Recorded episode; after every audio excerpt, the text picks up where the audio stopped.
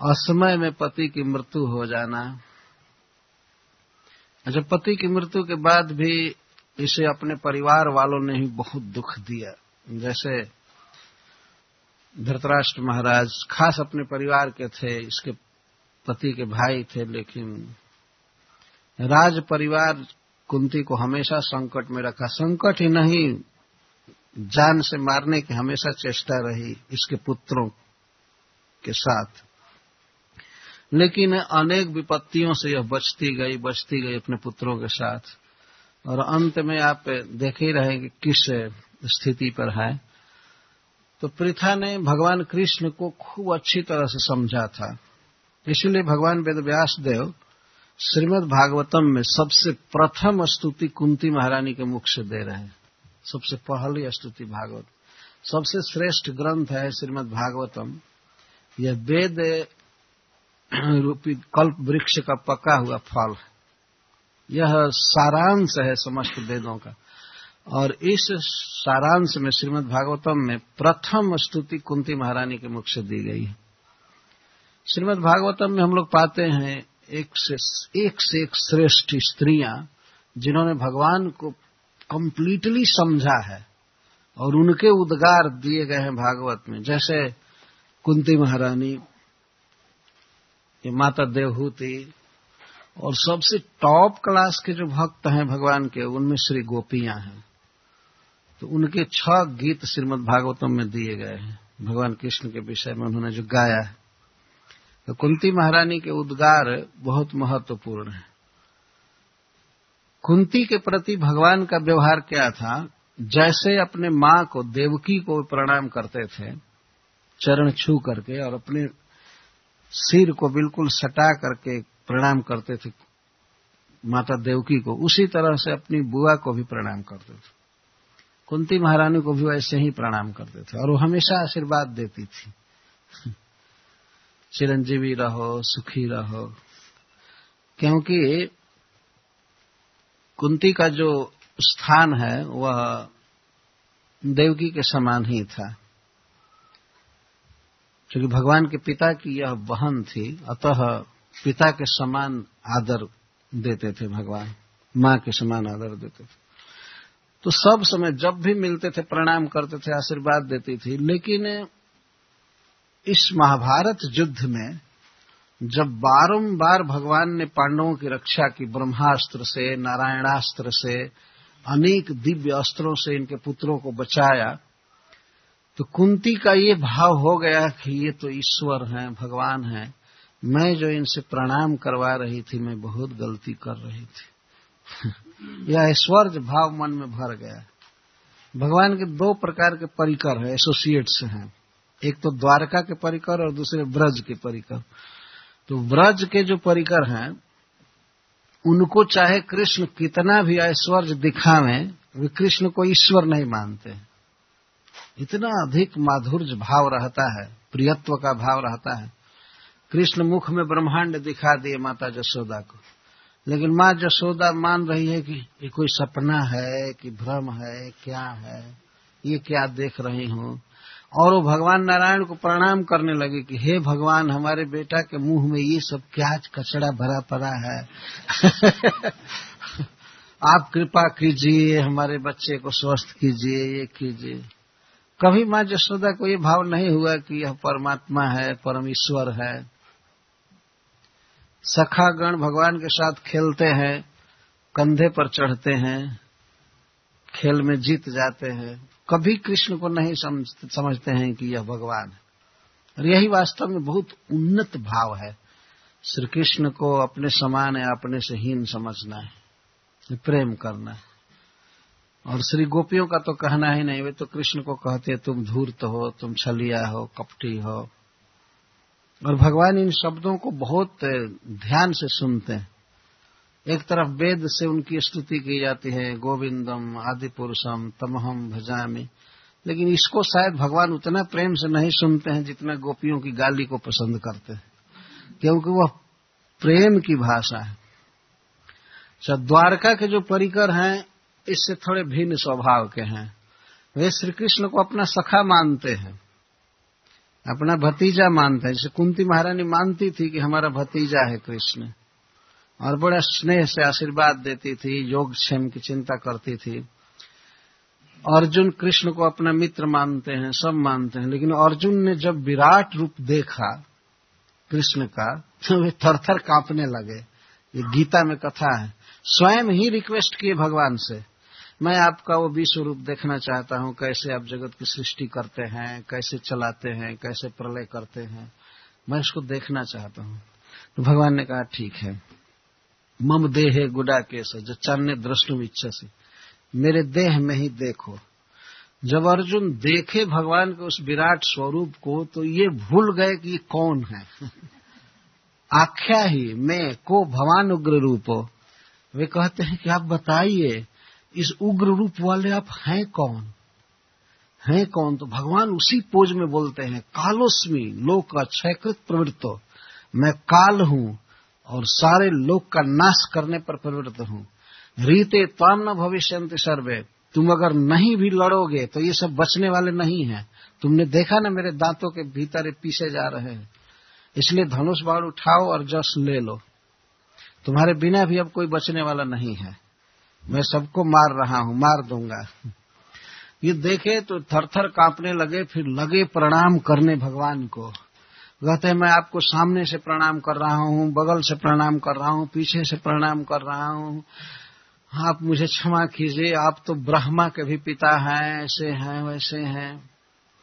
लोग पिता से लोक से चरा चरस्य अरे, आप तो चर और अचर सबके पिता हैं, सबके जन्मदाता हैं, और इसके बाद जो प्रेम का व्यवहार किए थे, भगवान से रथ हकवाए थे, सारथ्य करवाए थे, और बीच बीच में बहस किए थे, उसको ये अपनी गलती समझने लगे।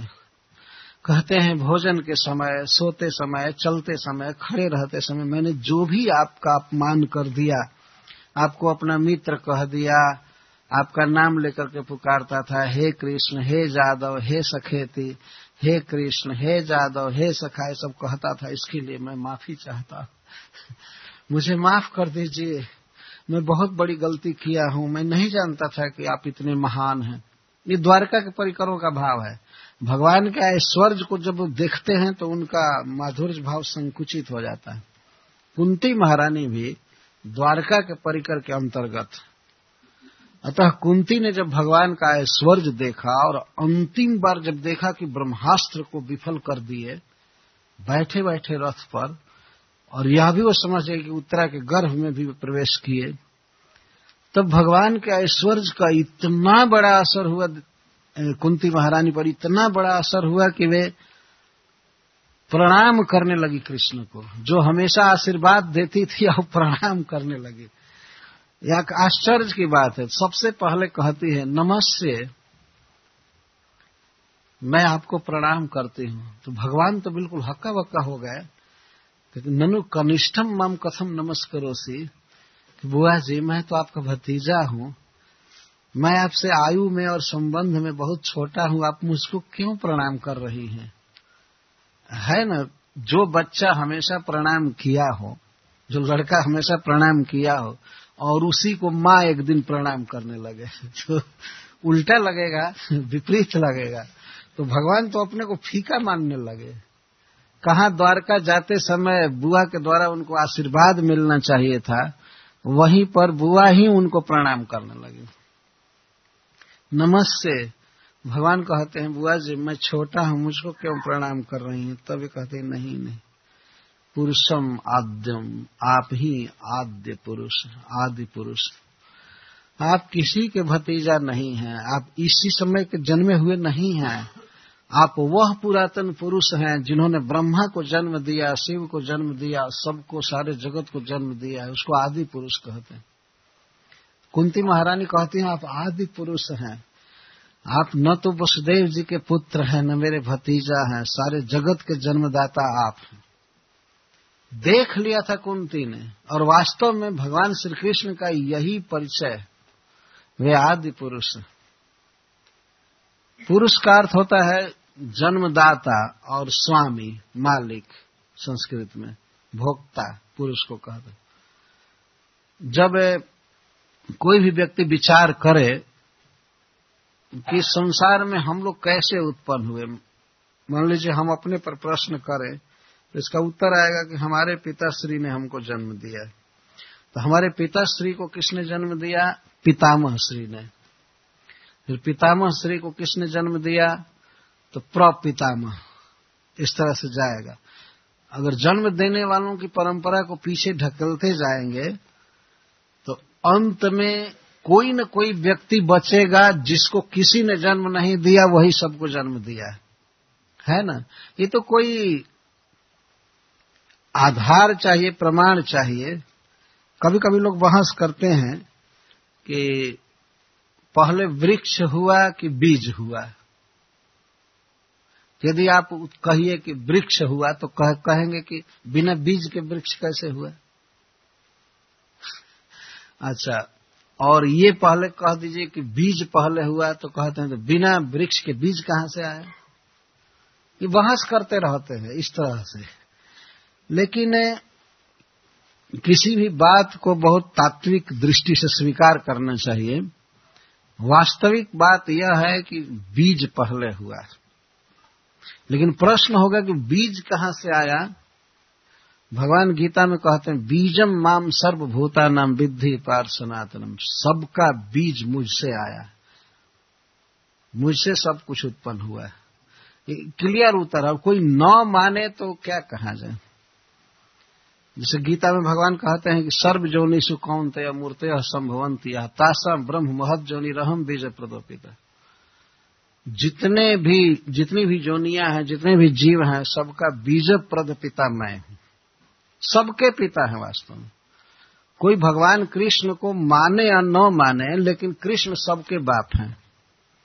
सबके, चाहे कोई कोई धर्म मान रहा है, कोई भी उसका कंसेप्शन हो कोई भी बिलीफ हो, विश्वास हो, लेकिन सबके पिता श्री कृष्ण हैं। इसमें संदेह नहीं हम लोग पढ़ते हैं और सुनते भी हैं। ईसा मसीह क्राइस्ट इस संसार में आए तो उन्होंने डिक्लेयर किया कि मैं ईश्वर का पुत्र हूँ। यही कहा ना? वो कहते हैं, मैं ईश्वर का पुत्र हूँ। और आज भी क्रिश्चियन जगत कहता है कि वे भगवान के सही पुत्र हैं। भगवान के पुत्र हैं। तो भगवान कौन है? यह तो प्रश्न रह ही गया वास्तव में कि वे भगवान के पुत्र हैं या हम सारी दुनिया के लोग भगवान के पुत्र हैं तो भगवान कौन है? भगवान है श्री कृष्ण। इसमें कोई संदेह नहीं है। प्रमाण है इसका। तो कुंती महारानी जैसा भाग्यशाली व्यक्ति इस बात को समझ पाता है कि वास्तव में कृष्ण आदि पुरुष है। उनसे सारी सृष्टि हुई है। इस संसार में ध्यान से इस बात को समझना चाहिए। भारतवर्ष में कुछ ऐसे लोग हैं जो बहुत अज्ञान में रहते हैं और वे कहते हैं कि आदि शक्ति से सब कुछ हुआ है। नहीं, आदि शक्ति से कुछ भी उत्पन्न नहीं हो सकता है। आदि पुरुष से सब कुछ उत्पन्न हुआ है। आज भी देखिए, कहीं भी जो बच्चा होता है, वो पुरुष के कारण होता है, स्त्री के कारण नहीं होता स्त्री उसमें कारण है एक। एक कारण है सेकेंडरी कारण है, लेकिन प्रथम कारण है पुरुष। और हम लोग विश्व इतिहास में, वैदिक ग्रंथों में पढ़ते हैं कि कई ऐसे पुरुष हुए जिन्होंने बिना स्त्री की सहायता के बहुत बच्चा पैदा किया जैसे स्वयं भगवान, नारायण। उनके पास लक्ष्मी जी रहती हैं। लेकिन लक्ष्मी जी नित्य किशोरी हैं। उनके गर्भ से आज तक कोई संतान नहीं हुआ। नित्य किशोरी है। परंतु भगवान के नाभि से कमल उत्पन्न हुआ और कमल से इस विश्व का इंजीनियर, इस विश्व को बनाने वाले ब्रह्मा जी उत्पन्न हो गए। ये भगवान की विशेषता। है और उत्पन्न करने के बाद बच्चे को भगवान ने किसी कोचिंग स्कूल में नहीं भेजा। इसको पढ़ा लिखा दिया जाए। उन्होंने संकल्प किया और बस सारे वेदों का विद्वान हो गया ये भगवान की विशेषता। अच्छा ब्रह्मा जी भी बिना स्त्री के कई पुत्र उत्पन्न किए। अपने हाथ से उत्पन्न किए गोद से नारद जी को उत्पन्न किए किसी को पैर से किसी को मन से। मन से उन्होंने चार कुमारों को जन्म दिया। ये विशेषता है। पुरुष जो है वो बिना स्त्री के बच्चा उत्पन्न कर सकता है लेकिन स्त्री बिना पुरुष के सहायता के एक भी संतान उत्पन्न नहीं कर सकती। हो, हो ही नहीं सकता। है क्योंकि शक्ति जो है सदा शक्तिमान के अधीन है। तो जो लोग आदि शक्ति आदि शक्ति करके रटते रहते हैं, वे भ्रम में है वास्तव में। ये सृष्टि आदि पुरुष से हुई है, भगवान से हुई है, और वो है श्री कृष्ण तो श्री कृष्ण ने इस विश्व को उत्पन्न किया है। तो बाद में पिता, पितामह जो भी होते जाते हैं तो सब उनसे सेकेंडरी हुए ना। सबके जन्मदाता भगवान है। कुंती महारानी इस बात को समझ रही है। इसीलिए कहती हैं कि आप मेरे भतीजा ही नहीं है, वास्तव में आप आदि पुरुष हैं। कैसे आदि पुरुष हैं? क्योंकि प्रकृति परम, आप प्रकृति से परे हैं। इस माया शक्ति से परे हैं। हम सब माया के अधीन हैं। कैसे भगवान प्रकृति से परे हैं? क्योंकि ईश्वरम। प्रकृति है रपी नियंतारम। प्रकृति के भी नियंता भगवान है। इस माया के वश में, प्रकृति के वश में सारे जीव हैं और प्रकृति भगवान के वश में है। वास्तव में ये बहुत फिलोसफिकल टॉपिक है। बहुत व्याख्या की इसमें ज़रूरत पड़ती है, लेकिन मैं उतनी व्याख्या करूँगा तो कथा भाग बहुत पीछे रह जाएगा। इसलिए मैं संक्षेप में व्याख्या कर रहा हूँ। किस प्रकार से सारे जीव माया के अधीन हैं, इसका अनुभव किया जा सकता है, लेकिन यह प्रकृति संपूर्ण भगवान के अधीन है। आजकल के मनुष्य प्रकृति तक तो स्वीकार करते हैं। जैसे कहा जाए कि ये विश्व को कौन बनाया, कौन संचालन कर रहा है तो सीधा कह दो, नेचर। नेचर कर रहा है, नेचर। लेकिन नेचर शब्द बता रहे, किसका नेचर? किसकी प्रकृति, किसका स्वभाव? ईश्वर का स्वभाव। ईश्वर का नेचर है, सदा सबॉर्डिनेट है। मयाध्यक्षण प्रकृति सुयते सचराचरम हेतु नाने न कौनते जगत भी परिवर्तित। भगवान कहते, हे कौनते, हे कुंती नंदन, ये सारी प्रकृति मेरी अध्यक्षता में काम कर रही है। मैं जब दृष्टिपात करता हूँ, तब इसमें सृष्टि करने की शक्ति आती है और चलाने की। और कोई दूसरा कारण नहीं है। मेरे अधीन है प्रकृति। परंतु खेद की बात है कि लोग प्रकृति को तो जानते हैं। पर प्रकृति के संचालक भगवान कृष्ण को नहीं जानते। यह बड़े दुख की बात। शिल प्रभुपाद जी एक कैसेट में बोले हैं, कथा में, कोई सत्य घटना है अमेरिका की, कि एक दंपति थे, स्त्री पुरुष तो उनको एक बच्चा हुआ।